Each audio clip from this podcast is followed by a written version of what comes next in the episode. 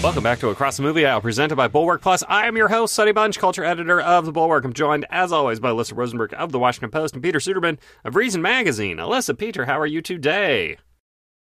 I am maintaining. I am so happy to be talking about movies with friends. First up in controversies and controversies, how did you explain Cocaine Bear to your kids?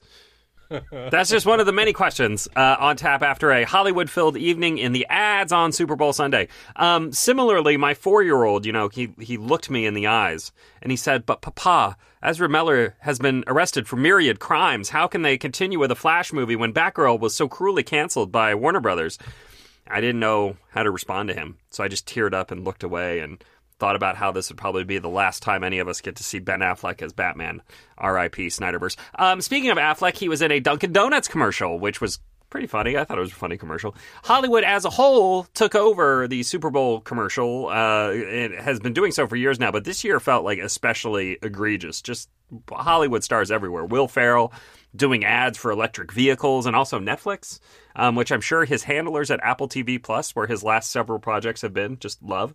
Um, Anna Faris doing spots for avocados. Ben Stiller and Steve Martin are making fun of actors being in ads, daring us to ask if Diet Pepsi, which is a notoriously disgusting drink, as anyone who has ever been asked, is Pepsi okay at a restaurant would know, um, is good, or if they're faking it when they drink it and say, ah, oh, so tasty.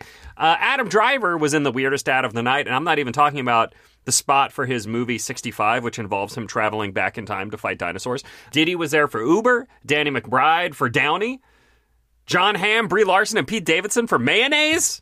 Rock stars got into the action to tell us t- to stop calling accountants rock stars. Bradley Cooper did an adorable spot with his mom. He's so clean cut and friendly. And what I'm saying is, I have a T Mobile plan now. I signed up for it immediately. I was like, this is how you get family love. Um, still, I can't help uh, but feel as though the ad men have decided to do what Hollywood more broadly has done, and that's replace general creativity with brand awareness, right? Like, I mean, I guess like the ad for the Ram truck that was kind of like an, an erectile dysfunction ad was kind of funny, I guess. I don't know. But it was also advertising a truck that literally doesn't exist yet and won't be on the market for like 18 months. Uh, what's the spot this year that people are going to remember for decades to come, like the "What's up" ads, right? Or the the frogs the Budweiser the Budweiser frogs. You remember the Budweiser frogs, right? Um, leaning on celebrities to be like, "Hey, you like famous people, right? Maybe you'll like our random product too." It feels like a cheat. It's a shortcut. I want I want creativity from our Madison Avenue people. Matt, Matt Don Draper didn't die for our sins, so you could just throw some random actor into an ad and say the product, right? I don't think so. No, no. Okay, but seriously, Alyssa, how did you explain Yayo Grizzly Bear to the kids? What what you you texted us. You were like, "I can't believe I have to censor the the the show for my children." Yes, no, I we'd gone upstairs to watch the Super Bowl and turned it on and like the cocaine bear ad was starting up and so I did a patented like mom lunge for the remote and Fortunately, my daughter misheard me and thought I was talking about Candid Bear. Candid Bear. Not cocaine. So yes. So she thinks there's a movie coming out called Candid Bear, and I am spared having to explain cocaine for another, like, what, three or four years? We'll see. What do we think the log line is for Candid Bear? Bear tells too much to cameraman. Bear, like, Bear is, tells uh, too many beca- truths. Like, is there a gets hunted by angry townspeople? No, I mean, like, I feel like Cocaine Bear is just one of those things where you, explain to the kids, look, that's a medicine for mommies and daddies. It's not for children. You can't take it. It's like the liquor cabinet over there. Don't don't.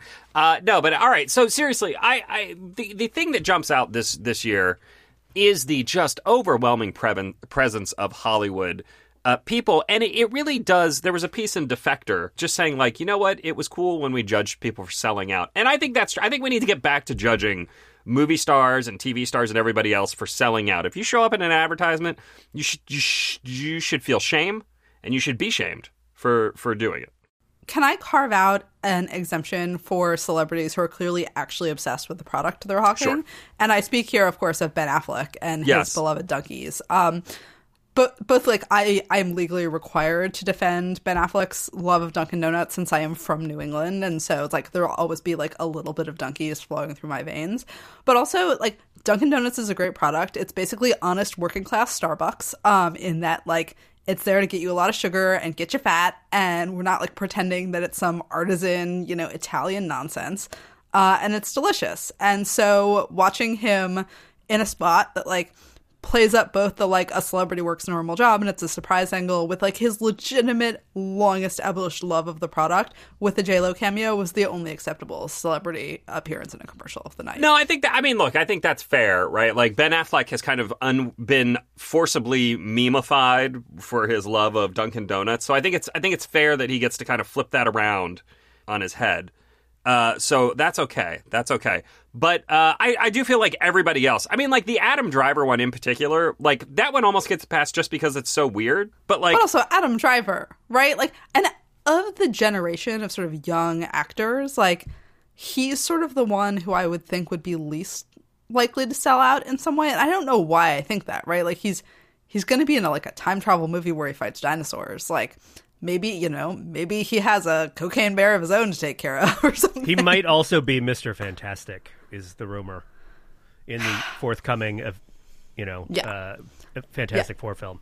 I mean, look, I get it. Everybody likes money, but that was that one was surprising to me both because it was like just like it's a it's an awful ad, and it's like Adam Driver, what are you doing? What are you doing, Adam? What? Uh, Peter, you're uh, the libertarian on the show, which means that you love money above all else. Are, are you are you in favor of this triumph of capitalism over art, capitalism and commerce, crushing uh, uh, decency and artists beneath its heel? I mean, yes, obviously, this is there's a market for this stuff, and it seems like we should we should have that market. So it is kind of interesting that this is happening. Uh, in some ways, Hollywood stars are the crypto of 2023, like relative to 2020, like relative when to they, last when year, they weren't actually when- selling Yeah, crypto were- in Right. 2022. Um, but uh, so maybe what does that tell us about the future of Hollywood? Eh, maybe not so great. But this is this is one of the fruits of globalization. So if you guys go back to the 1990s when you know at least Sonny and I, Alyssa, you were maybe starting to watch movies in the 1990s, right? In the theater, Yeah. know. right? Yeah, and like when we were watching movies as high schoolers, as you know, as teenagers, right? Like stars were these rarefied things, and in in the United States, and we saw them as American movie stars. But a lot of them did advertisements, just never in the North American or in, less often in the European market. They went to the Asian market to do big advertisements. In fact, this was such a common occurrence that the, this is uh, maybe not the premise, but a like an underlying premise of the movie Lost in Translation, which features Bill Murray, a sort of aging past his prime star, who is now getting paid a huge amount of money to do a very small amount of time endorsing uh, Suntory whiskey in in Japan. And the idea back then was that you could do that sort of thing if you were a star, as long as you did it out of your main market because you didn't want to be seen as somebody who was essentially just a cheap pitchman hawking a product in the in the you know in your market. But then then what happened was YouTube and the internet made all of the stuff that all of those ads that we couldn't see they made them all globally available and it, there was no way to hide them and thus no point in hiding them. And the money was there the the brands wanted to pay the celebrities and the the consumers I don't know maybe they wanted the celebrities maybe they wanted uh, Ben Affleck and Adam Driver hawking uh, don't Dunkin' Donuts and whatever else they were advertising as well. And this seems to me like totally fine. It is it is a matchup of money that is seeking talent which is to say seeking the the built-in name you know brand recognition of a big star.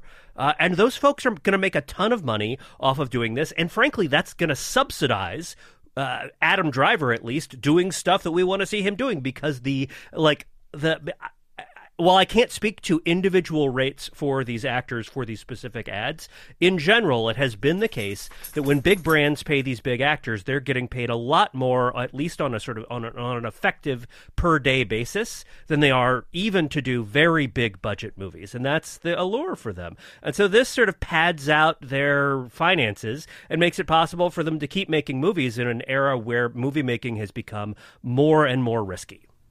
One thing I would also say is that we're in this interesting era where a lot of celebrities have incredibly lucrative side businesses, right? I mean, George Clooney and his tequila brand were sort of the initial version of this, but you know, Jessica Alba has an incredibly, you know, popular and profitable uh, baby products line. The number of other celebrities who have gone into the alcohol business is huge, and in fact, I mean, the the halftime performer at the Super Bowl is Rihanna, who has functionally stopped making movie, but has a at this point, you know, billion dollar cosmetics and fashion empire um, that has basically eclipsed the work of making the art that she was doing, that she was performing at the Super Bowl. And so, you know, it's interesting that more of these that those celebrities aren't necessarily selling their brands specifically at the Super Bowl, but um, we're in an interesting era of corporatized celebrity, of which this is really only a subset. And I would say that some of those products are, in fact, quite good. Um, uh, uh, just specifically on the, the liquor front, Matthew McConaughey's branded uh, Wild Turkey whiskey Long Branch is shockingly good and reasonably priced.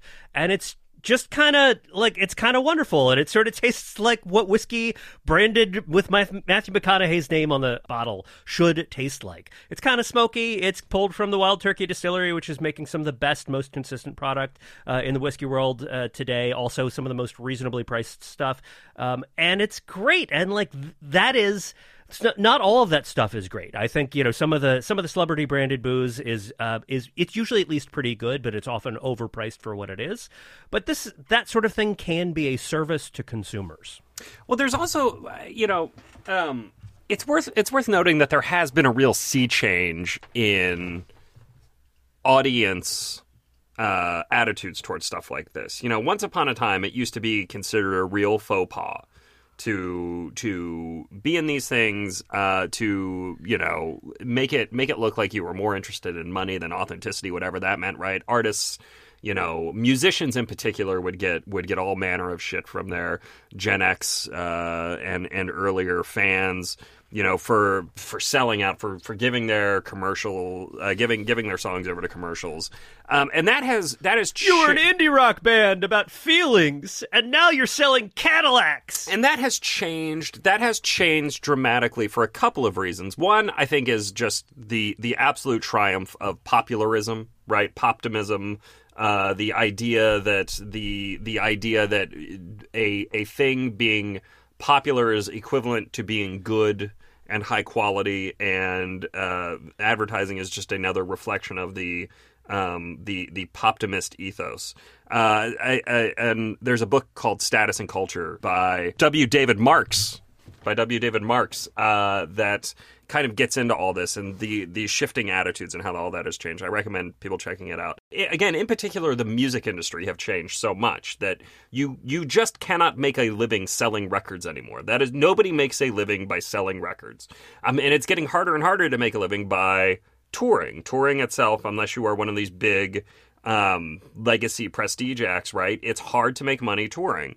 The way you make money is by selling your eh, like Apple picks up your your song or BMW picks up your song or Honda picks up your you know whatever whatever company uh, picks up your song and uses it in their ad campaigns, which then in turn increases streams and like gets people interested in your show because it's showing up everywhere. I'll put it this way: I have less of a problem with musicians doing this than I do with actors doing it, and I don't know why. I don't know what that what part of me it is that is like more annoyed by this when actors do it. Well, I mean, is it that, you know, the musicians, I don't know, maybe it's just part of the sort of IPization of our pop culture, right? I mean, it's like you don't have anything else to say about the product, so you're just throwing, you know, a, per, IP. It's lazy. it's just it's lazy. Yeah. All of these ads yesterday with the the celebrities were almost uniformly terrible and lazy. So I think that the real problem here is that you've chosen to watch the Super Bowl. I mean, your problem is that you're not a patriotic American, Peter, but you know, you're just gonna have to deal with that. It's the most popular show in America every year. Like there's nothing there's nothing else that comes even close. Oh wait, wait, wait. Now who's now who's the popularist, right? Didn't you just deliver a great lecture on how thing just because things are popular I mean, doesn't mean they're good? Well, I, I agree that it doesn't mean that it's good, but it could be better. Could it certainly used to be better. I feel like also, I feel like part of the problem also is that people started watching the Super Bowl for the ads instead of the ads being like a pleasant bonus. Now it's like, oh, we gotta we gotta have the most the most viral. But they did that because of the clever ads of the late '90s, in particular the Budweiser, uh, you know, frogs, which uh, delivered us, by the way, uh, the whole uh, Johnny Depp superstar era of Pirates of the Caribbean, because those were all directed by Gore Verbinski and like that was his that was his early pre you know pre uh, before he did Mousetrap before he did the Pirates of the, uh, the Caribbean films he was doing Budweiser ads. And this is this to me seems like there's always been this kind of back and forth in this trade between advertising based filmmaking and art based or sort of you know just sort of entertainment based filmmaking. And part of the reason we loved those 90s ads is because they were they, they were little short films that were designed to be memorable and, and through being memorable would sell it would sell product and i just i don't feel like there's any conflict here. Uh, you know, uh, d- great directors have like moved back and forth between those realms. Um, Tony Scott, in particular, got his start doing advertisements, and then brought that to you know to, to Top Gun and to, to uh, many decades of great films that were obviously influenced by advertising.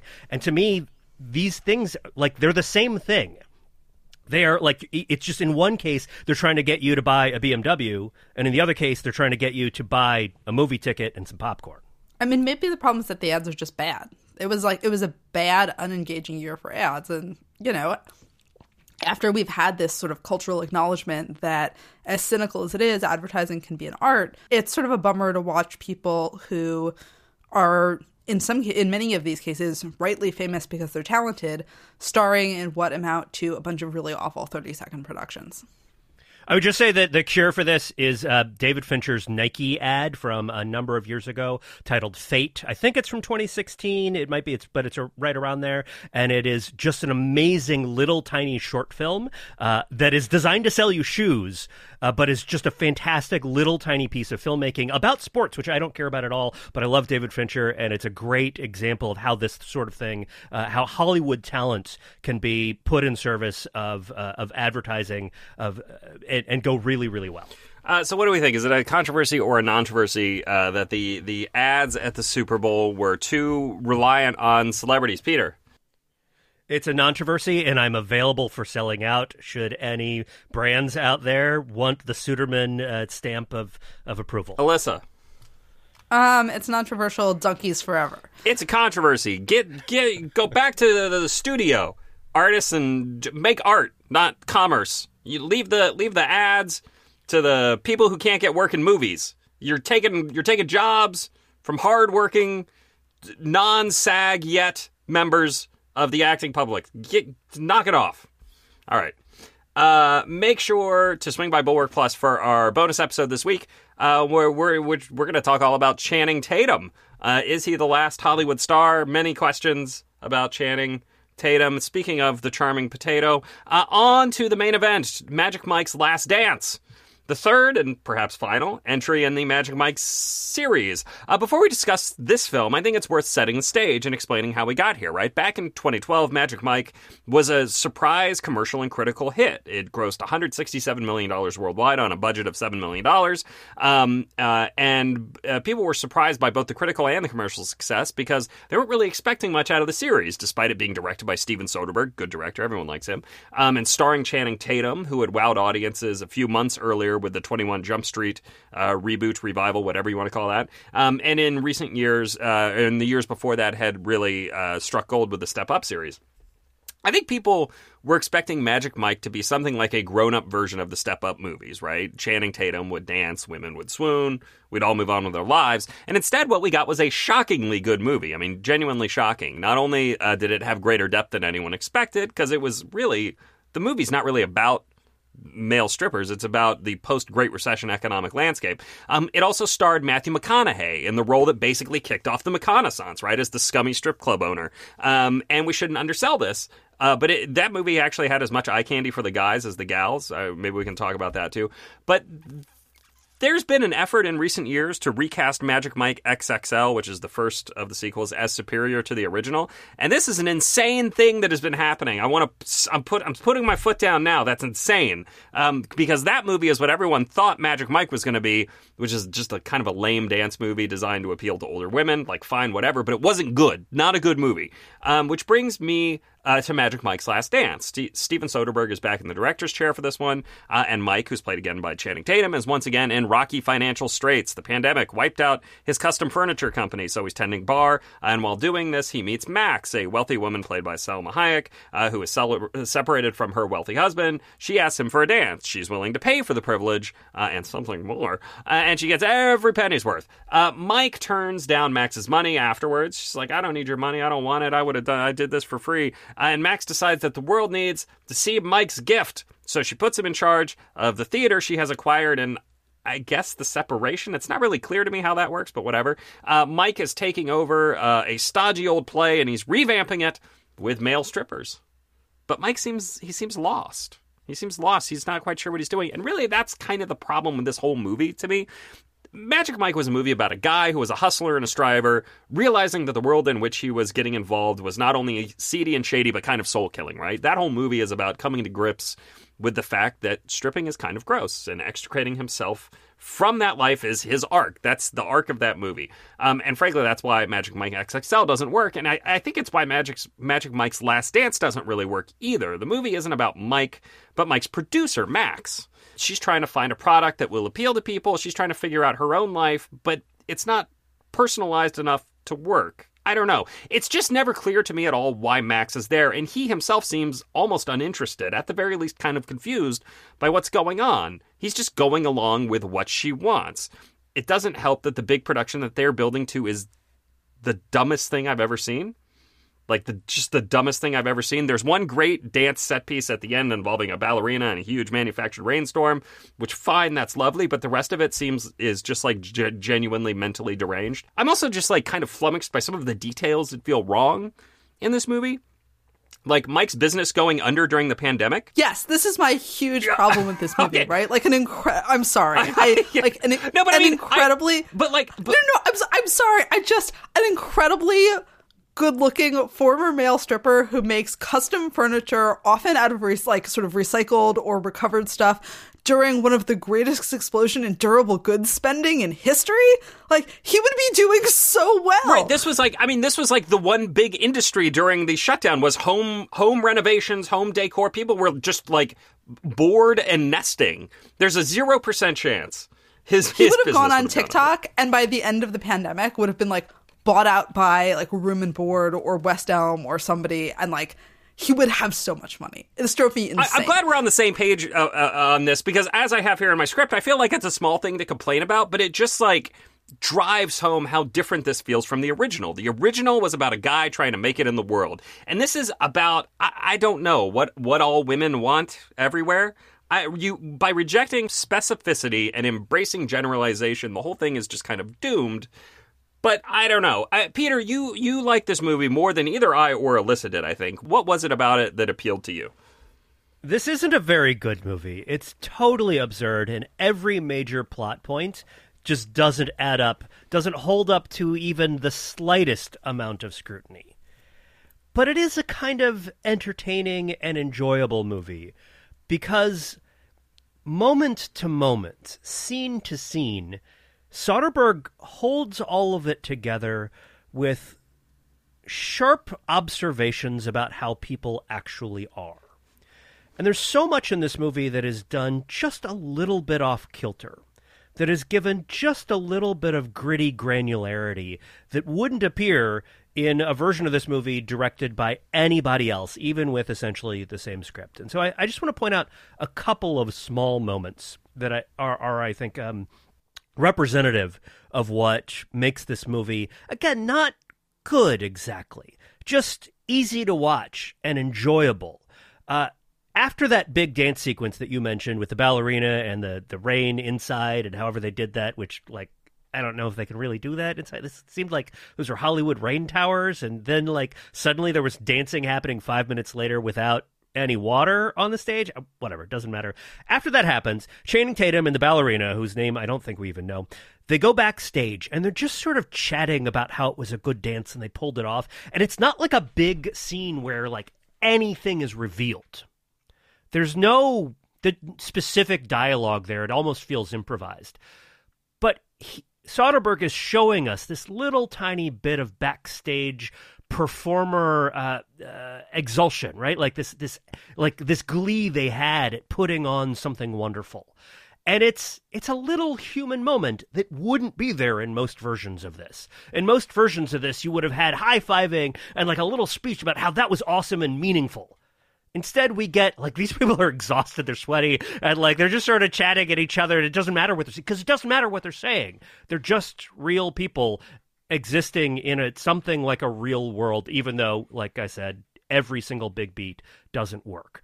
Um, uh, another there's another moment in here where they're rehearsing and uh, all of the the hot, the super hot guys are on stage and they're like mostly shirtless and I don't even remember what bit it is but this is before the the big uh, before the big dance and in most movies this would be shot straight on probably from below, to emphasize, oh, look at these larger than life guys with their big abs and their 12 packs and their how many uh, like little muscles like you you would it would be all about the hunkness of it. And instead Soderbergh has angled and turned the camera. And he's he's not he's showing us the what's happening on stage, but he's also showing us off stage and showing us Channing Tatum there sort of with his arms crossed, being confused, not looking, not not exactly liking what he's seeing. Have right, he's sort of like in that moment, you can see Channing Tatum's character thinking about the the show and thinking about this thing that he actually does care about, which is you know, which is dancing and you know, sort of making a good show and pleasing people.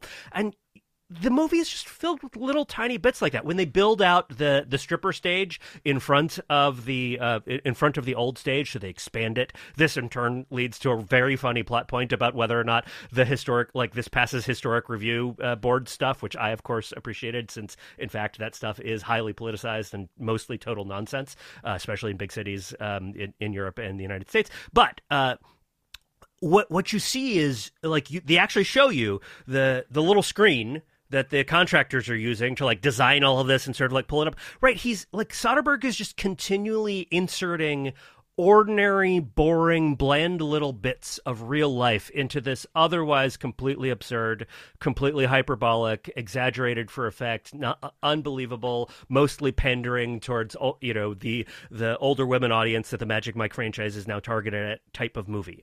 And the movie just has so many of those details, so well observed all throughout that I couldn't help but kind of sit back and enjoy the the silliness of it. Even though, like I said, I, I agree with you. There's no plot point in this movie that is important that makes any kind of sense. The characters don't make any kind of sense. Like the the big the fundamental thing, like uh, the the the premise of it, just is beyond the the furniture store like be, would, beyond the fact that that would have succeeded the premise that like max would just be like hey this guy gave me an incredible lap dance. I want to put you in charge of directing hiring and directing a dozen guys on a stage show at a to get back at like it doesn't in any way make any sense at all. And yet Soderbergh is just, uh, it, you know, invested in making these kind of interesting, specific little people within the absurdity of the premise, and I appreciated that. Alyssa, you are the target audience for this movie. What did you make of Magic Mike's Last Dance? Are you saying that I'm like an older woman, Sonny? No, I'm just saying that you are you're a woman, so that's like that's it. That's half the audience Fair. here. They're going. This is going for women. I was really frustrated by this, um, in part because I love the first Magic Mike so much. I just think it's incredible, and um, to see the franchise complete its arc from saying that like you know, selling your body has a sort of corrosive impact on your soul to a final beat in this trilogy where the movie itself is selling like an actual live Magic Mike stage experience that like Soderbergh and Tatum have put together and that has sold like 125 million dollars worth of tickets, right? Like the franchise has completed the full arc from critique to product. And as a sale, it's not a very effective one, right? It's, you know, I mean, as funny as the beat is with the like lonely historical preservation lady who gets like sort of seduced and reawakened by this like somewhat funny surrealistic dance on like a London double decker bus, like Because you could absolutely take over a bus like that. That's a real thing that normal people can do in the real world. Yeah, absolutely. Like it's a movie about what women want that doesn't have that much interest in like women broadly, right? There's a, a different version of this that hints at the idea that Maxandra is like kind of a dilettante, right? That she is someone who adopts charities or interests just to fill up her time and that she may not have any particular like actual talents or passions. And the movie doesn't actually do a very good job of selling the idea that this is a you know sort of a creative awakening for both of them, right? And there's a version of this movie where Max just is a dilettante, right? Where she you know, sort of talks Mike into believing that this thing that he knew was spiritually not that great for him is in fact like his great calling and like this is his artistry. Even where she convinces him to give up the furniture stuff and do this instead. And then it turns out it really just is about getting back at her ex husband, and she's kind of he's kind of stranded there with a long term plan. And instead, the movie wants to sell the two of them as like a grand artistic collaboration and passion. And other than the fact that like you know, Salma Hayek, uh, Pinault, and Tatum have good chemistry with each other. I mean, Channing Tatum has good chemistry with basically everyone it doesn't really sell their artistic collaboration or the idea that that like as human beings they would be good for each other right it tries to elevate you know the stripping in part because they would like to sell more tickets to the stage show and ends up cheapening the emotion at the heart of it um, and I just found it really hard to take. Um, I've been more irritated by this movie the longer I've thought about it. Like, I sort of sympathize with that guy on Twitter who's like waiting in the who's like, I am in this garage waiting to fight everyone involved with Magic Mike's Last Dance. I was like, I, I, I was like, I, I second that dude. Like, he has my fists. I, uh, no, it's it's interesting. I so here can I can I run a half thought out theory by you guys? I haven't actually I haven't written this anywhere because I don't I, I I'm not sure how to articulate it fully. Um, because I do think, look, I have a lot of respect for Steven Soderbergh, who I think is a great director, and I think he is up to something here, even though I don't think it entirely works. I don't think it's uh, a coincidence that the main character, the producer character's name is Max um, for instance. Uh, this was originally a, a, production that was supposed to be on HBO Max. Um, he was given $40 million or something like that to make another Magic Mike movie and was like, sure, I'll do that. Um, Steven Soderbergh is famously kind of platform agnostic. He's been working with Netflix. Uh, he is not. I think he. I think he likes the theatrical experience, but is not, you know, a crusader about it like some of us on this podcast may. He made one of the very, very first uh, straight uh, day and date VOD films, Bubble, which almost no one saw. Um, is totally weird, maybe his worst movie, but yeah, he's been uh, he's been an experimenter with formats for a while. So I think I think that he is he is making a broader point here about the the um yeah especially with the voice so this this uh the structure of this film there's a voiceover throughout about the nature of dance and what dance means throughout the the the centuries and how humans have essentially evolved with dance that dance is a thing that you know is is almost coded genetically into us or some people some of us. I, I don't have that dance gene i can assure you. I have neither the dance gene nor the friendliness gene that apparently go hand in hand. But uh, okay, so so Max is uh, wants to revamp the theater, right? She wants to she wants to bring this humanizing experience to more people. So that's why they're putting on this big show. I just don't. I, I like. I I kind of. I think I kind of understand what he's getting at here, but I don't think it works. Or am I am I wrong? Am I just like reading too much into uh, the name of the character? I have I have I gone off the rails here? I mean, Maxandra is a ridiculous name. Um, but uh, I mean, I, I, I kind of buy it. But no, uh, but so so but here's and here's the other part of this is that Channing Tatum's character Magic Mike looks lost in this whole movie. He is doing this specifically because she asked him to. He has no interest really in it until at the end where he's like, "All right, I can do this thing and it's going to be pretty great." Um, and it all kind of clicks for him, which again like uh, it that feels like how this entire project came together. Max, well, HBO Max came to Steven Soderbergh was like, "Hey, do a Magic Mike thing for us," and he was like, "Yeah, I get, I'm, I, I mean, I, I, will do it. You're gonna give him, give me the money, I'll do it." And it kind of gets, it's up there. It's like, Bleh. but it's there. That's that's how I feel this whole thing is. I feel like it's a, just a microcosm for like the streaming moment that we live in right now. The irony, of course, of all this is that it wound up in theaters. It wound it was it went instead of going straight to HBO Max. The people at Warner Brothers were like, "Well, let's put it in theaters and make twenty or thirty million bucks that way, and then we'll put it on HBO Max. People watch it that way." Maybe. This does not seem at all implausible to me. I wouldn't in any way put it past Steven Soderbergh to embed a critique of the uh, f- the the financial and distribution system that got the movie that he is making made inside the movie. Like that's that's very Steven Soderbergh. But then I kind of wish it was a better critique. Well, I mean that's that's the thing is that it really does feel like a first draft. This feels like a first draft this feels like me sitting down and just like saying these words on the podcast without having written them out or thinking them through, just ram- rambling. And then somebody's like, yeah, let's turn that into a podcast episode. Again, then the version of this where Maxandra is a total dilettante and the movie has like a much sourer ending would be much more convincing, right? It's like Well, this is why I mean this is why the first Magic Mike is actually very good is because it is it is a fairly sour look at the whole industry. I mean, it is like it is a it is not a like everybody's going to dance and be happy movie. That's because that, that like I'm sorry that world is weird and shady and seedy, and it's it's it's fine to treat it that way. I don't know. It's a great movie about Tampa and the weird economy of of Tampa in the early tens. Well, yeah, and just all the details in that movie about like the roofing contractor that Mike works for, like hiring guys off Craigslist because he doesn't want to deal with union labor and limiting them to like a Pepsi a day in their contracts. And just, yeah. I mean, the scene Tatum has with Betsy Brandt, like the loan officer at the bank, where he's trying to like effectively charm her into overlooking his credit score and everything else and give him a loan.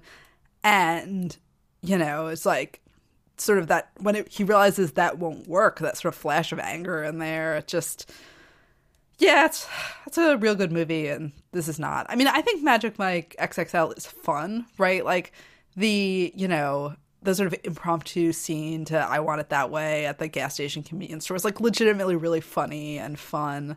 Um, I mean, another problem with this movie is that none of the dancers are characters, right? Like and it's not like the characters in the previous two movies were like deeply developed, but they were human beings.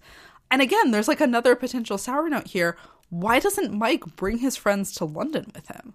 Right? Like, why doesn't he start by being like, well, these guys are really great and can help me run this show? Like, he effectively screws them over, right? Like, this is sort of like the big payday and chance at like, even just to like go to London.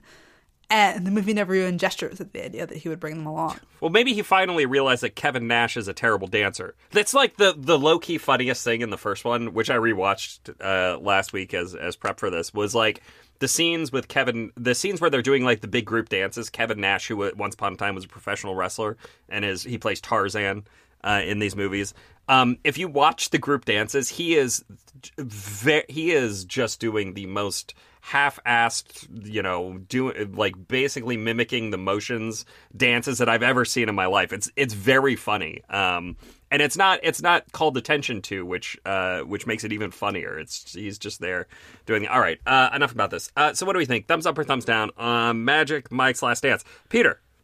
It's kind of tough. I like I said, I found it enjoyable. It's not a good movie though. I'm gonna give it uh this like the most thumbs down, thumbs up. It's a thumbs up, but it's like the smallest thumbs up I can possibly give it. Alyssa, thumbs down. Uh, thumbs down. Sadly, though, if this if this HBO Max theory comes together in my mind, I might have to flip that to thumbs up. I don't know. We'll see. We'll see how that goes. All right, that is it for this week's show. Uh, make sure to head over to Bulwark Plus for a bonus episode on Friday and tell our friends. A strong recommendation from a friend is basically the only way to grow podcast audiences. If we don't grow, we'll die. If you did not love today's episode, if you want to yell at me for rambling my half-assed thoughts on the show, that's fine. You can do that on Twitter at Sonny Bunch. I'll convince you that it is, in fact, the best show in your podcast feed anyway. Uh, see you guys next week.